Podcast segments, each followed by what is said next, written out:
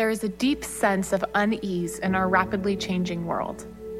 We all know something has been lost, but we don't know why or where it all leads. Popular culture tells us it is all about me, and that we should worship our creations rather than the creator. In politics, the end justifies the means. In relationships, love means self-satisfaction. In life, status and appearance are what count. In the church, confusion replaces clarity and conviction. Our faulty and distorted view of God is at the root of all our problems within and without. But what if we viewed God differently? What if we saw him the way he longed for us to see him? Instead of worshiping a comfortable golden calf of our own creation, we can worship a God that is holy, wise, and just, one whose faithfulness and goodness are matched by his power and sovereignty over all things. This is a God that can deliver us from evil and transform lives. This is a God worth worshiping. The way back, the path of hope, starts with knowing God for who he really is. We need to know the real God.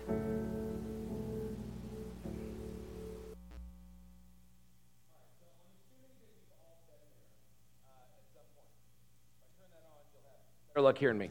I assume that we've all been there at some point, kind of at a crossroads of sorts. You can think of it like this, like you're standing there and the God of the universe is clearly, unequivocally, no holds barred, he's telling you what to do. Whether it's through a sermon or it's through his word or through prayer time or through people in your community group or small group or accountability group or just people in your family, whatever it is, there's been this moment where God is clearly communicating to you what it is that you're supposed to do, but you just don't want to. And so you say no. And I'm imagining that we've all been there before. Some of us might be living there right now.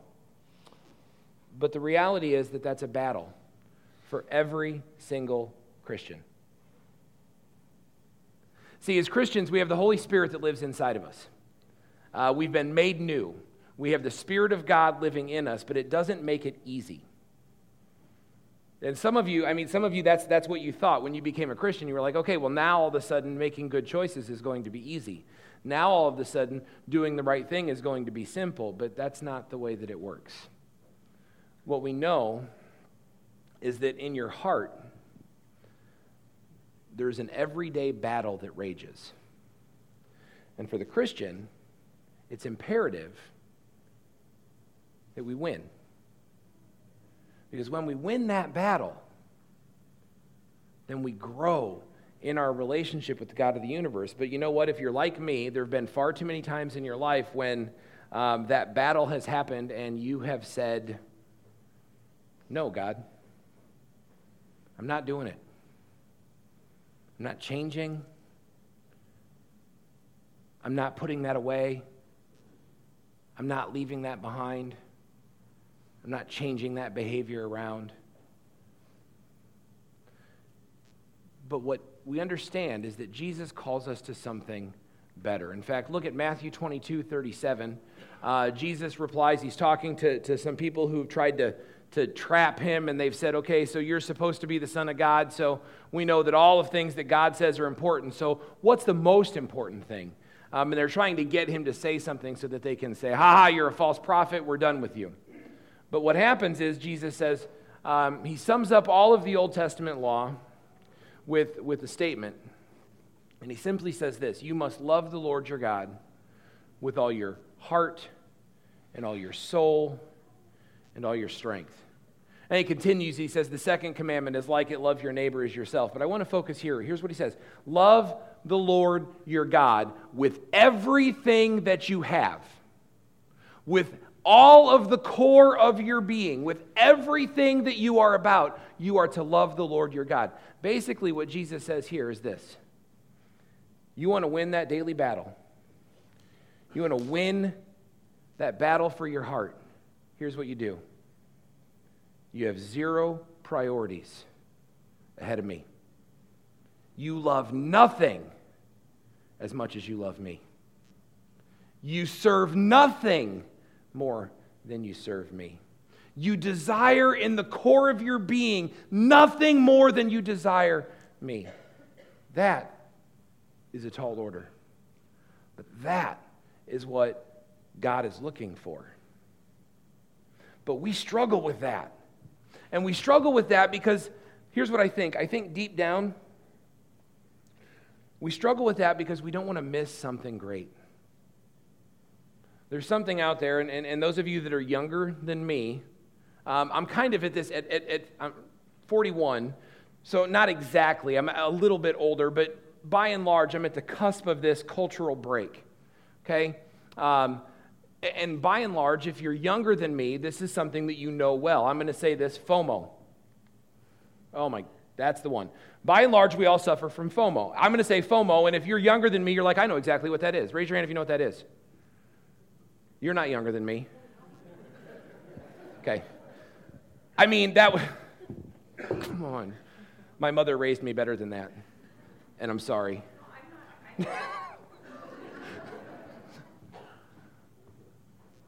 FOMO is simply this. It's the fear of missing out. You know, millennials really struggle with this. You know what it is? Okay, it's Facebook, it's Instagram, Snapchat. It's those things, because what happens is all of a sudden we have to worry about this. We have to. My kids, I tell you what. I mean, they probably wouldn't say, "Oh yeah, we really worry about that," but I'm sure they do, and you know, to a degree, probably my wife and I do. But what happens is it's all of a sudden it's this group that I thought I was a part of. Then I see on Facebook or Instagram or Snapchat, I see, wait a minute, they're all having fun without me. Why wasn't I invited to that? We always used to tell Riley, when Riley was a teenager, you know what? Leave the party early. That was our rule first. So what time do you want me to be home? I said, I don't care what time you're home, but you leave early. Why do you leave early? Why should I leave early? Everybody's still having fun. We're like, that's exactly right.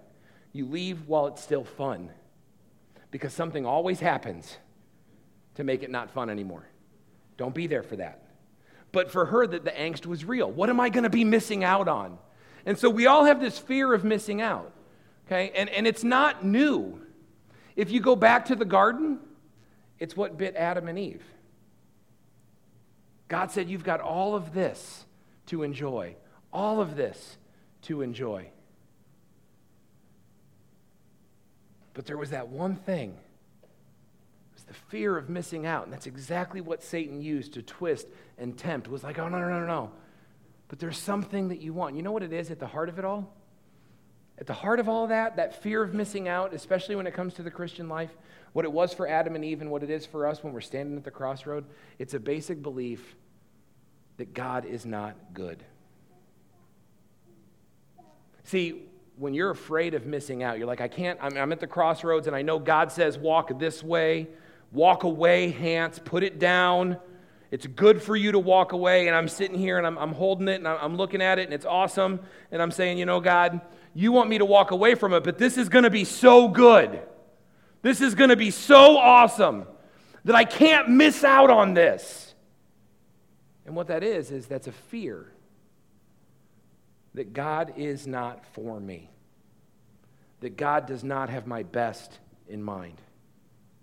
That somehow when I say yes to God, I'm going to be missing something awesome. And I wonder what would happen if deep down we all firmly believed that God was good and that God was for us. And see, this is the basic thesis of this series. The basic thesis of the series is just this. What comes into your mind when you think about God is the most important thing about you. And when it comes to this, if I can't be sure that God is good, if I can't be sure that God is for me, and if I can't be sure that God wants good for me, then you know what I'm going to do? I'm going to hold fast to my own way. That's what Proverbs says, right? Proverbs said there's a way that seems right to men, but guess where it leads? You know the text. There's a way that seems right to men, but it leads to death. But the path of God is the path of righteousness. It's the path that leads to life, to good things. And what happens is, I'm at the crossroads, and God says, you know what? But maybe this one isn't me, but this one, maybe it's you now, maybe it's been you before, but you're standing there and God says, you know what? I know it's going to be hard, but you're going to have that baby. But the way that seems right to me is to go this way because it's a whole lot simpler if I don't. Or I'm standing here and God says, you know what?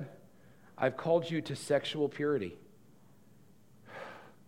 Yeah, but if I go this way, I'm missing out on something so great here, and then it's going to get ruined. But God says, you know what? I know what's best for you. He says this, you know what? Oh, man, you guys are like, yeah, talk about abortion, talk about sex. I'm going to hit the rest of you now.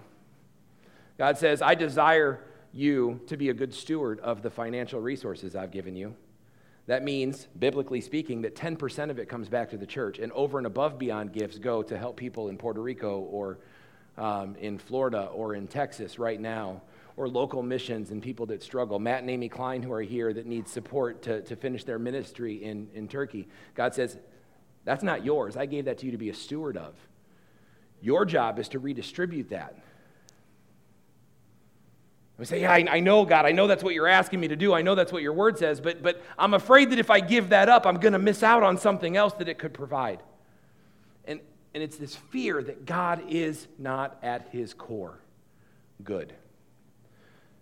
But what comes into your mind when you think about God is the most important thing about you. And so what it comes into your mind when you think about the goodness of God is critically important.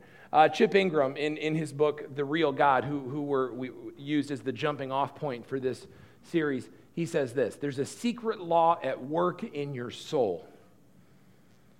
And that is that you're always moving towards your mental image of God. So I could stand up here and I could tell you that God is good and that God loves you. And I could say that every week. God is good. God loves you. God is good. God loves you. God is good. God loves you. And you'll hear me and you'll process it and you'll say, okay, you know what? God is good and God loves me. But if that's not your picture of God, what happens when you leave here is that you will slowly start to gravitate yourself back towards what your mental picture of God is. And if your mental picture of God is that God does not have your best in mind, that God's a bully, that God's a drill sergeant, that what happens is you'll leave here, and I've said God is good, and God loves you, and God is good, and God loves you, and God wants good for you, and trust God. Follow him because he's got good things in store for you, and you walk away, and what happens is you start to forget that, and you start to gravitate and drift towards this other view of God, which says, you know what, I can't trust God.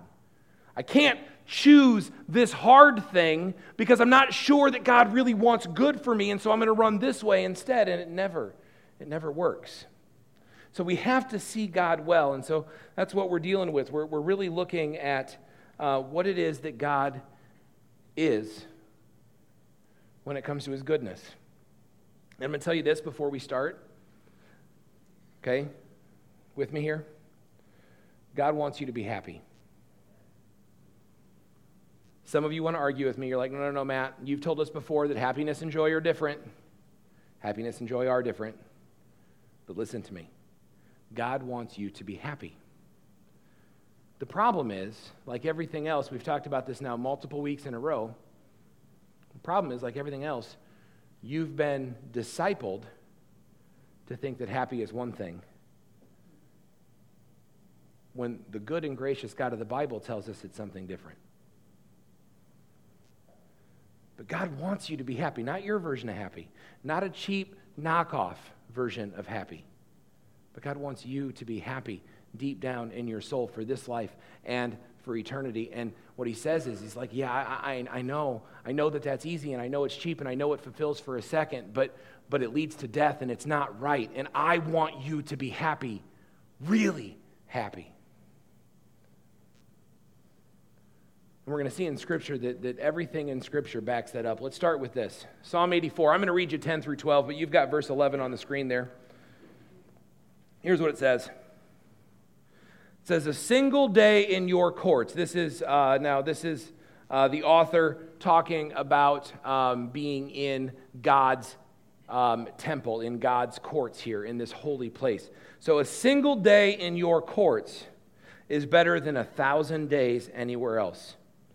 And he says this, I would rather be a gatekeeper in the house of my God, not a prized position, being the gatekeeper. Okay? But he says, I would rather be a gatekeeper in the house of my God than live the good life in the homes of the wicked.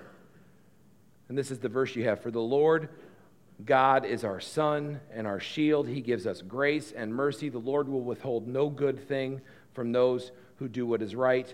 O Lord of heaven's armies, what joy for those who trust in you. What joy for those who trust in you. And so we see this text here. It starts with just this simple thing that the psalmist tells us, that God is good. He describes it this way. Our Lord God, the Lord our God, is our sun and our shield. I mean, think about that. The Lord our God is our sun. The source of life gives nurture and sustenance and light and is good. The Lord our God is our sun. Oh yeah, and our shield. He protects us. This is the psalmist saying that the Lord our God gives us everything we need to live. Okay?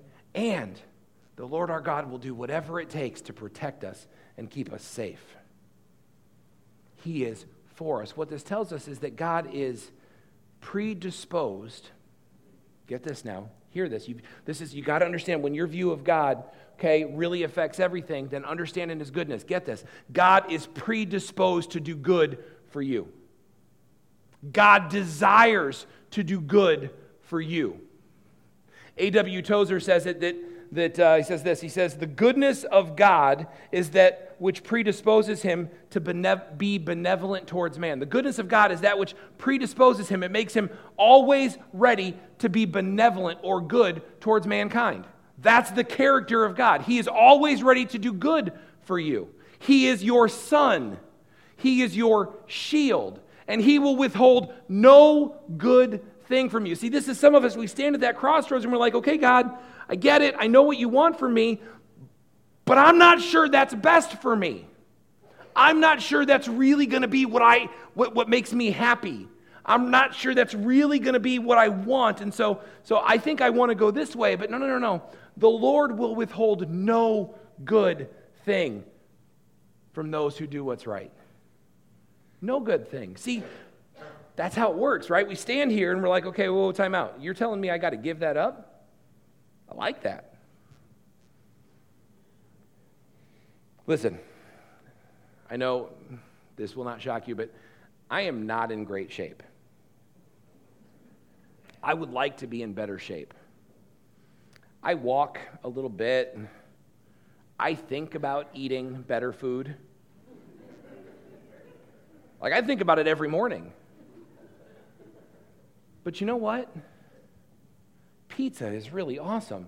And so I'm standing here and I'm like, yeah. Okay, I know being healthy is good and I know it's right and I know this and I get it all, but pizza. And I joke about it, but sooner or later it's going to kill me. That's why I'm trying. Okay, sooner or later it's going to kill me. But it's good in the moment. That's what it's like when we say no to God. See, get this last part. He will withhold no good thing from those who do what's right. But we're like, no, because the thing he's telling me to leave is good. But it's not. It's what I've been discipled to believe is good. It's not what's good.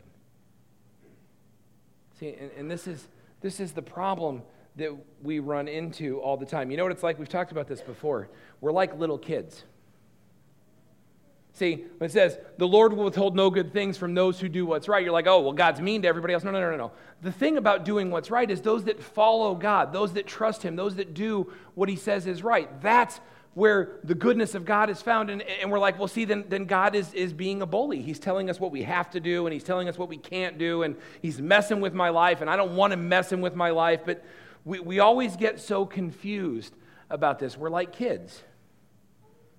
Those of you that have had little kids before, you know anything about little kids, you know, you put them outside and you're like, you can go play, but stay in the yard. You can go wherever you want in the yard, but don't leave the yard. Where's that 5-year-old going to be when you look out your window? In the neighbor's house, in the street, somewhere else. Why? Because when you say, no, don't leave the yard, he hears or she hears, why are you trying to put restrictions on me? Why are you trying to mess with my freedom? Why are you trying to rob me from something that I know is going to be fun? You're like, you can go anywhere, just not in the middle of the street. What's that kid going to do? Can't tell me not to play in the middle of the street. I don't play in the middle of the street if I want to play in the middle of the street. Who do you think you are? Tell me not to play in the street. Next thing you know, he's standing in the middle of the street. Why? Because when we put a restriction in place, he's sure that we're trying to rob him of some experience, and he doesn't want to miss out on it. It's that fear of missing out. He doesn't want to miss out on the experience of playing in the middle of the street. It sounds so ridiculous. But that's what we do. Might be more sophisticated. The consequences might be slower. They might not be as obvious as getting hit by a car, but they're just as real. See, when God says, I withhold no good things from those who do what's right, those who follow me, those who trust me, what he's saying is, and this has always been the case, ever since the garden, what God is doing is not holding you back from things that would be good for you. What God is doing is he's putting a fence around the yard and saying, go play freely in the yard. Enjoy it. Experience it in safety. Soak in all the goodness I have for you. And don't leave the fence. Don't go outside, because when you do that, it feels good. It's good. It seems to fulfill. But in the end, it leads to death. And I love you too much for that. That's the way God operates. But he is our son and our shield, and he will withhold no good thing. Get this through your head. God is good and generous. God takes, track this now, God takes holy pleasure in your happiness. It's just the way he works. When you are happy in him, he takes holy pleasure in that. See, some of you have this view of God where you think of God as mean or a bully because he doesn't want you to have what you want to have.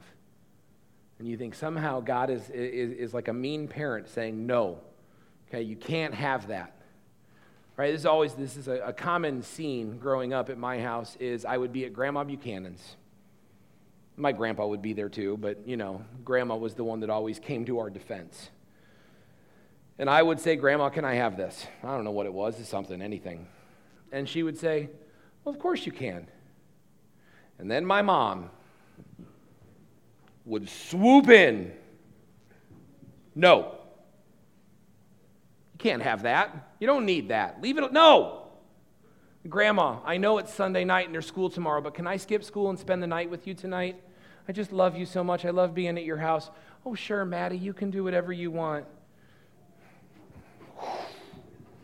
No, school's important. You have to go to school. And I'd be like, this is the words I'm saying. Why are you stealing my grandma time? Don't you love me? If you loved me, you'd let me spend time with Grandma. You don't know how much time she has left, Mom. That's kind of a jerk. Like, aren't you going to feel bad if we go home? And this was the last. But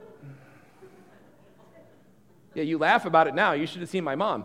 But this is the way we are. And with kids, we see it. It's so ridiculous. But when we do it, it's no different. The consequences are different. The stakes are higher, right? Everything is delayed a little bit. It doesn't happen immediately. I don't get hit by a car right now. I don't miss school in the morning. But God knows. You know why? Because God's sovereign. Oh, listen, you got to be here next week. You got it. Whatever you got to do to get here next week, you got to be here next week, because Vince is going to teach us, it's all about how we see God and all about the character of God. And Vince is going to teach us about the sovereignty of God. And it's going to be so good. So you got to make sure you're here for that next week. But a sovereign God that knows all things, Nothing is confusing to him. He knows exactly how everything is going to work out. See, this is what blows my mind when I make this mistake, because I still make this mistake all the time, and it blows my mind that a God that I trust, a God, if I really believed he was good, and he knows everything that's going to happen, everything that could possibly happen, and he says, hey, Matt, I got an idea. Go this way. I'm good, I love you, and I know everything. Trust me. Go this way. And I'm like, yeah, I think I'll go here. But if I really believed, and here's the other thing, if you really trusted that God was good, a lot of you struggle with, not everybody here, but a lot of you struggle with fear and anxiety. Fear and anxiety wreck you. And if you really believed that God was good, I got to think that most of that fear and anxiety just melts away. Why? Because the sovereign God of the universe is for me, desires good, is predisposed to do good to me, and he says go this way, so you know what? I'm going to go this way, and I don't know what's going to happen, but I don't have to be anxious about it. I don't have to be fearful about it. Why? Because God is for me, and he says go here, so why would I not? And whatever happens here, I know it's best. But we struggle. We struggle with it, and I get it. Okay? There's tension there. And a lot of the tension is, again, it goes back to this, because I have a fear of missing out. And then for a lot of you, there's a lot of tension in trusting that God is good because the world seems so bad. And so I'll acknowledge that for you. If you're in that camp and you're like, well, how can God be good when the world is so messed up? How can God really be good when so much is really wrong with the world? And I'm going to say, you know what? That is a fair question. I'm going to say there is an answer, and I'm not going to dig too deeply in it now, but if you're curious about that, you can go back and listen to this sermon and get these dates, or you can write these dates down on your notes or something. But I want you to go back, and there's a couple of sermons I direct you to. One is July 2nd of this year. We were working through Romans 8, and we dealt with what happens, where is God, and what is it when things go wrong. But then maybe better would be April 17th of 2016. You can still find that on the archives online. April 17th of last year, 2016, we dealt with some tragedy here in our church family, and we kind of had a sermon that Sunday about where is God when this stuff happens? And how does a good God let these things happen? And so we dealt with that together as a group. And so hopefully you'll find those instructive. And I know that's a reason. Some of you are like, God can't be good because, okay? But God is good. And the reason that God is good, okay, is because it's in his nature to be good. He is predisposed to be good. And the Bible tells us three specific ways that God is good and that God is for us. And we're going to go over these three ways. Give credit to Chip Ingram for breaking these three down in this way. But here's what we've got. First is simply this. God is good, and he reveals his goodness to us through natural blessings. God reveals his goodness through natural blessings. Part of the fact of the world that we live in, see, we're all like, oh, tragedy, things are bad, things are awful. Why we live in a world where there's hurricanes and there's tsunamis and there's earthquakes. Well, if we go back and we read Genesis 3 pretty carefully, we'll figure out why those happen, okay, where they come from. But then the question is, well, why doesn't God stop them? And it's the wrong question. Jeremiah, when he's looking at a ruined Jerusalem, okay, you read the book of Lamentations, Lamentations 3, Jeremiah is looking at a ruined Jerusalem. This is the city, the capital city of God where the temple was. And it's the thing he loves, and God's presence dwelled here in the Old Testament. And he's looking at it, and it's ruined, and it's been overrun by the Babylonians, and they've destroyed it, and they've taken all... the folks either killed them or taken them away to captivity, except for Jeremiah, because God looked favorably upon Jeremiah. And so here he is, and he's up on a hilltop, and he's looking over the city in ruin, destruction. And he doesn't say, God, why did you let that happen? He says, great is your faithfulness, God. It's because of your great love in the first place that we are not consumed. Because of your predisposition to be good to us. That's the only reason that we are not completely wiped out. Great is your faithfulness. Your mercies are new every morning. And so we get this picture that even in that tragedy, God is still working and that preserving and helping. But we see that through natural blessings, God shows us that he's good. The sun shines on the just and the unjust alike. The rain comes down on the just and the unjust alike. In God's grand design, oxygen happens. The atmosphere is perfect on the just and the unjust alike. God gives natural blessings that show us that he's good. And here's the thing, there is nothing about us that would cause God to do good for us. There's nothing about my nature. God doesn't look at me and say, oh man, there's something so special about that guy. I need to make sure that Vinton gets sunshine today. I need to maintain the atmosphere around Vinton today because Matt's there and I can't lose that guy.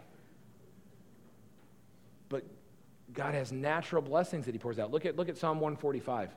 Everyone will share the story of your wonderful goodness. Everyone. The Lord is merciful and compassionate, slow to get angry, and filled with unfailing love. The Lord is good to everyone. He showers compassion on all his creation. The fact of creation, the fact of this world we live in, the fact of the seasons changing, right? We're like, oh, no, science has done that. Go back and listen to last week. Yes, science has done that. Why? Because God sets it in motion. Do your research. Don't believe it because I say believe it.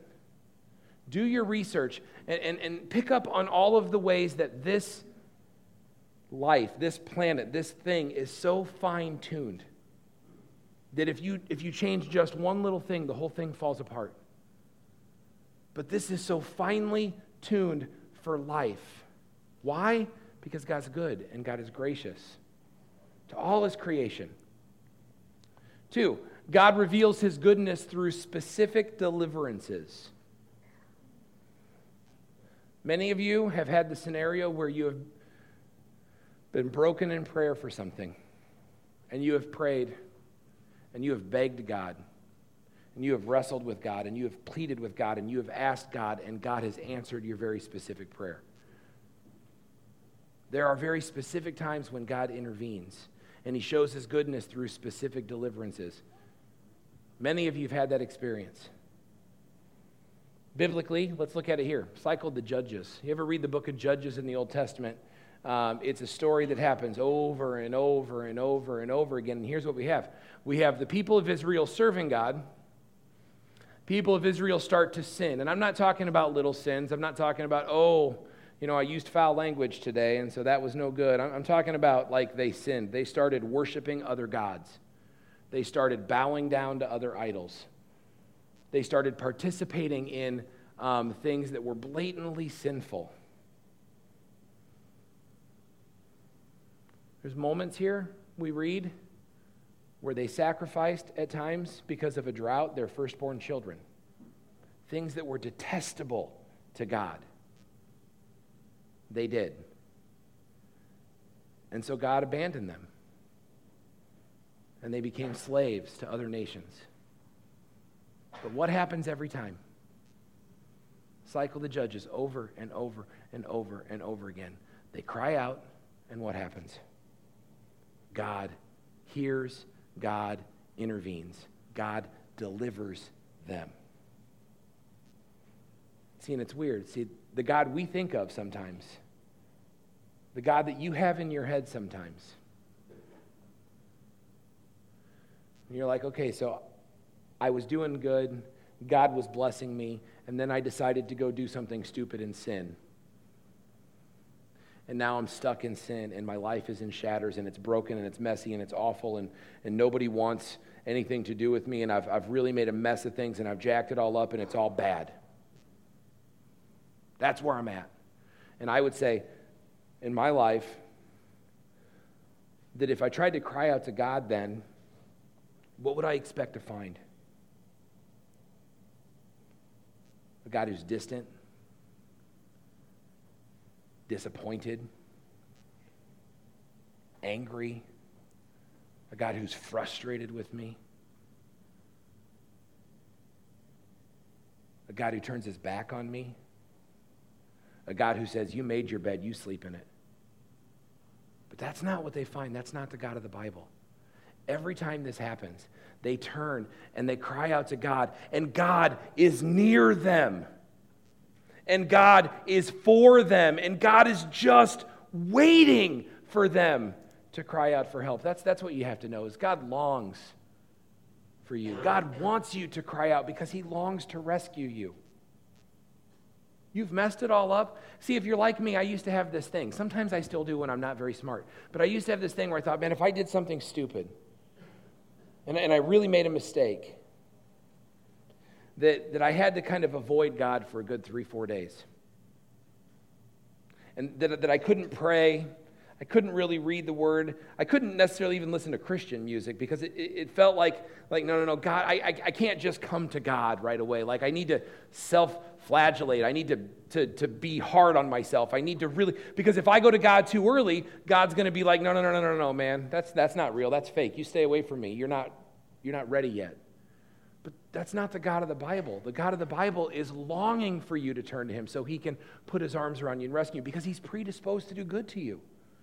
And so he wants you to come to him, and he wants you to say, yes, I messed up just a second ago. And yes, I want to do better, and yes, I long to be in a relationship with you, because he's predisposed to do good to you, and he wants to wrap his arms around you, wants to rescue you. But we can only do that when we understand that God is good, and God is for us, and God wants good things for us. It doesn't really work. I mean, think about it with kids. If you've got kids, think about it with your kids. Think about it with your spouse. Like, there are times, it goes back, we talked, like, hey, Carrie and I, like, I sometimes do stupid things. And there were times when, like, I did something really stupid, and I made Carrie mad, and she had a right to be angry with me. But here's the thing. She's waiting for reconciliation in the relationship, right? She's waiting for us to be good again. She's waiting for it to be right. And what am I doing? I'm like, no, I have to keep my distance because I messed that up. That's not the way that it works. You don't want your kids doing that. You don't want your spouse doing that. That's not the way God looks at you. God wants you to turn to him. And then the third way, the most excellent way, the best way, the thing that we must understand, the thing that's non-negotiable is this. God reveals his goodness to us through his son, Jesus Christ. Look at Romans 8:32.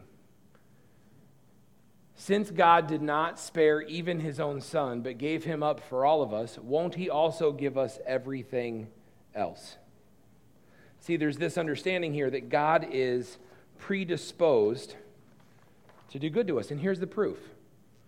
While we were still sinners, while we were still in open rebellion, and some of you are like, I was never in open rebellion. Okay, you were in passive rebellion. Indifference is rebellion. Like, God, I don't think you're real. That rebels against God. God, I'm indifferent to you. That's you rebelling against God. God, I hate you. That's you rebelling against God. They all look different, but they're all active rebellion against the God of the world. And while you were actively rebelling, some of you are still actively rebelling. This truth is good. God says, since he did not spare even his own son, but gave him up for all of us while we were in rebellion, won't he also give us everything else? See, God has given you everything that you possibly need. And here's the key. He gave it to you when you didn't deserve it. He gave it to you when you didn't care about him. He gave it to you when you were in active rebellion to him. And so the point is, since God gave us his own son when we were in active rebellion, won't he also give us everything else? And the answer is, of course he will. And the proof is in his son. See, that's not just proof of how much God loved us. That's proof of the fact that God will always be generous toward us. So yes, he did that for us in the past, but the promise is, won't he also give us everything else? And it's never going to be done.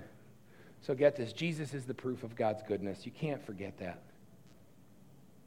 And so as we wrap up this sermon, this text, this understanding of how good God is. And the idea is that when you follow him, it's good and it's right. Okay, and your life makes more sense because God is sovereign and he knows and he's predisposed to do good for you. Okay, there really are three ways for us to respond to this. We're going to take communion, but before we take communion, I'm just going to give you these three ways, and we're going to pray together as the men come forward and prepare to serve us communion. I'll give you some more instruction on that in a minute, but the first way is this. If you're here today and you don't know Jesus, I mean, you don't have a personal relationship with Jesus. If that's you, then the call to action for you is simple. You need to receive Christ. The invitation is good. The opportunity is there. If you are here and you're like, you know what, you talk about being a Christian. I'm not a Christian. I've never submitted to God. I don't have the Holy Spirit necessarily living in me. I don't really know what that's about. Then you know what? For those that are non-Christians, the idea here is that this is your opportunity to respond and repent. It's not a complicated process. There's no magic prayer to pray. It's a hard decision that simply says this: I am broken. I'm a sinner. Jesus provides my salvation. He died on the cross for me. I'm going to trust him and repent.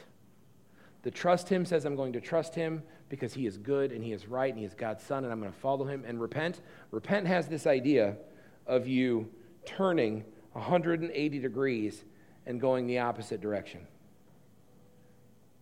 When you repent, it's simply a matter of saying, you know what, here's the deal. I know that I'm doing wrong, and so I'm going to stop doing wrong because of Jesus, and I'm going to go this way.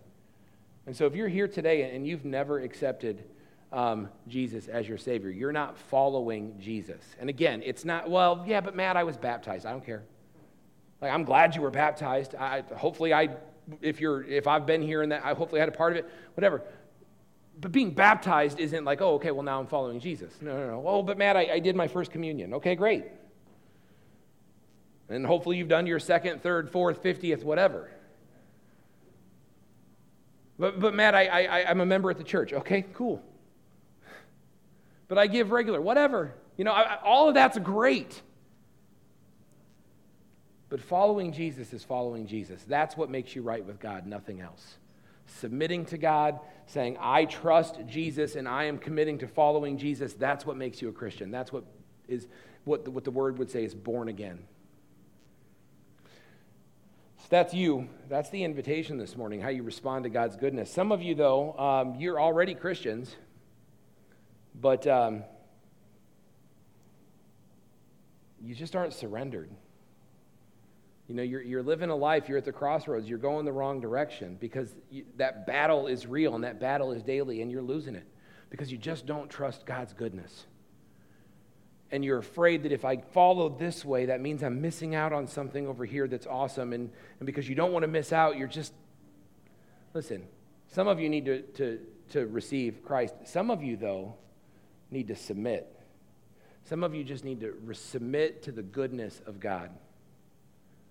And this is a time for you to make that decision. If there's things in your life and you're like, I just need to submit to the goodness of God and I need to trust that he is for me and I need to put away my idea of what's best for me and trust that God in his sovereignty knows what's best for me, this is a time for you to respond that way. And then the third way is this. There's some of you that are fighting the good fight.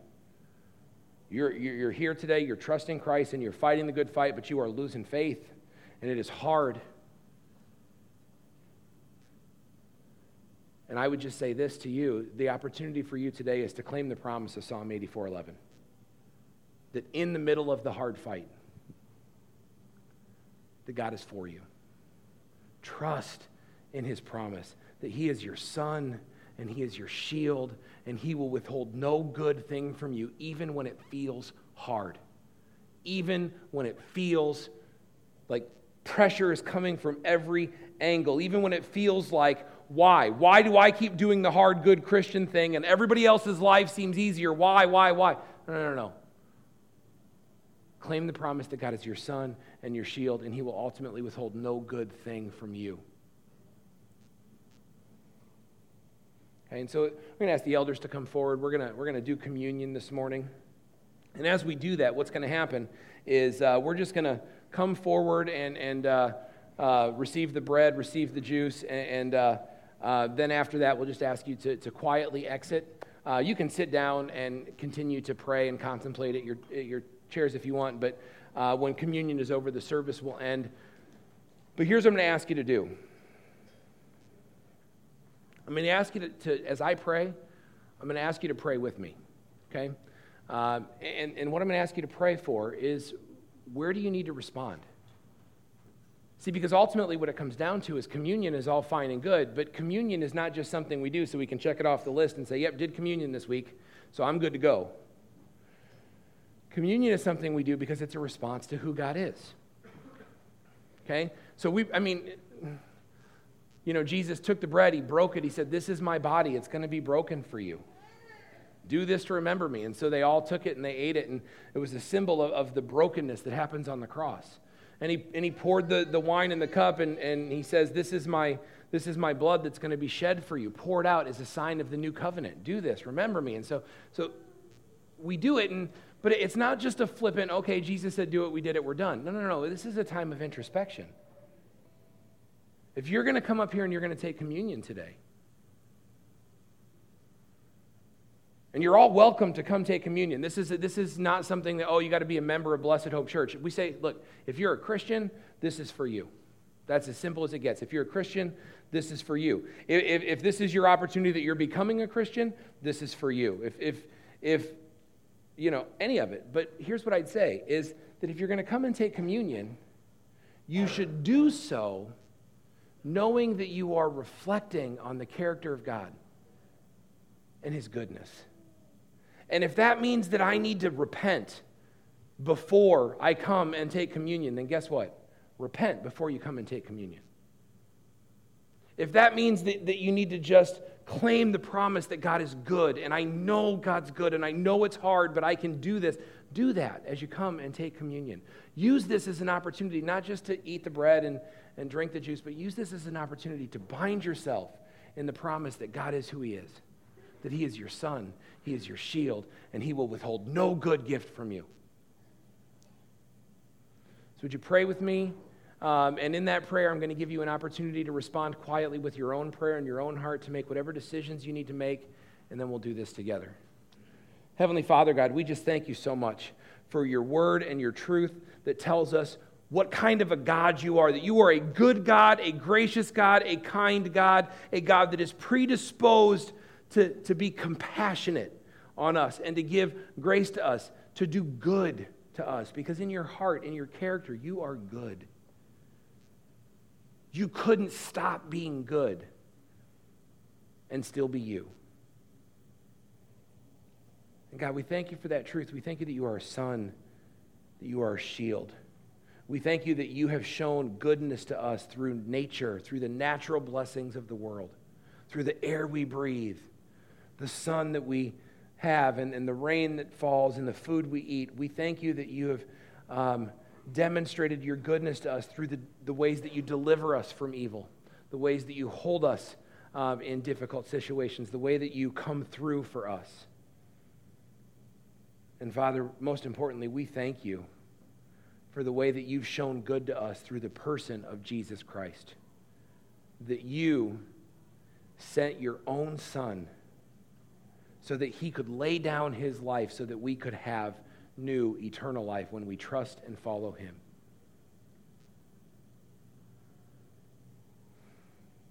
And Father, as we come to the communion table, I pray that we will respond, that we will either receive new life in Jesus as we submit for the first time, or that we will repent and submit our lives as we try to do what you've called us to do, or that we will be encouraged in our faith. Father, we thank you for the gift of salvation. We thank you for the sacrifice of Jesus' body on the cross and his blood as a sign of the new covenant, that we could have a right relationship with you. We just love you, and we praise you, and we thank you. Amen.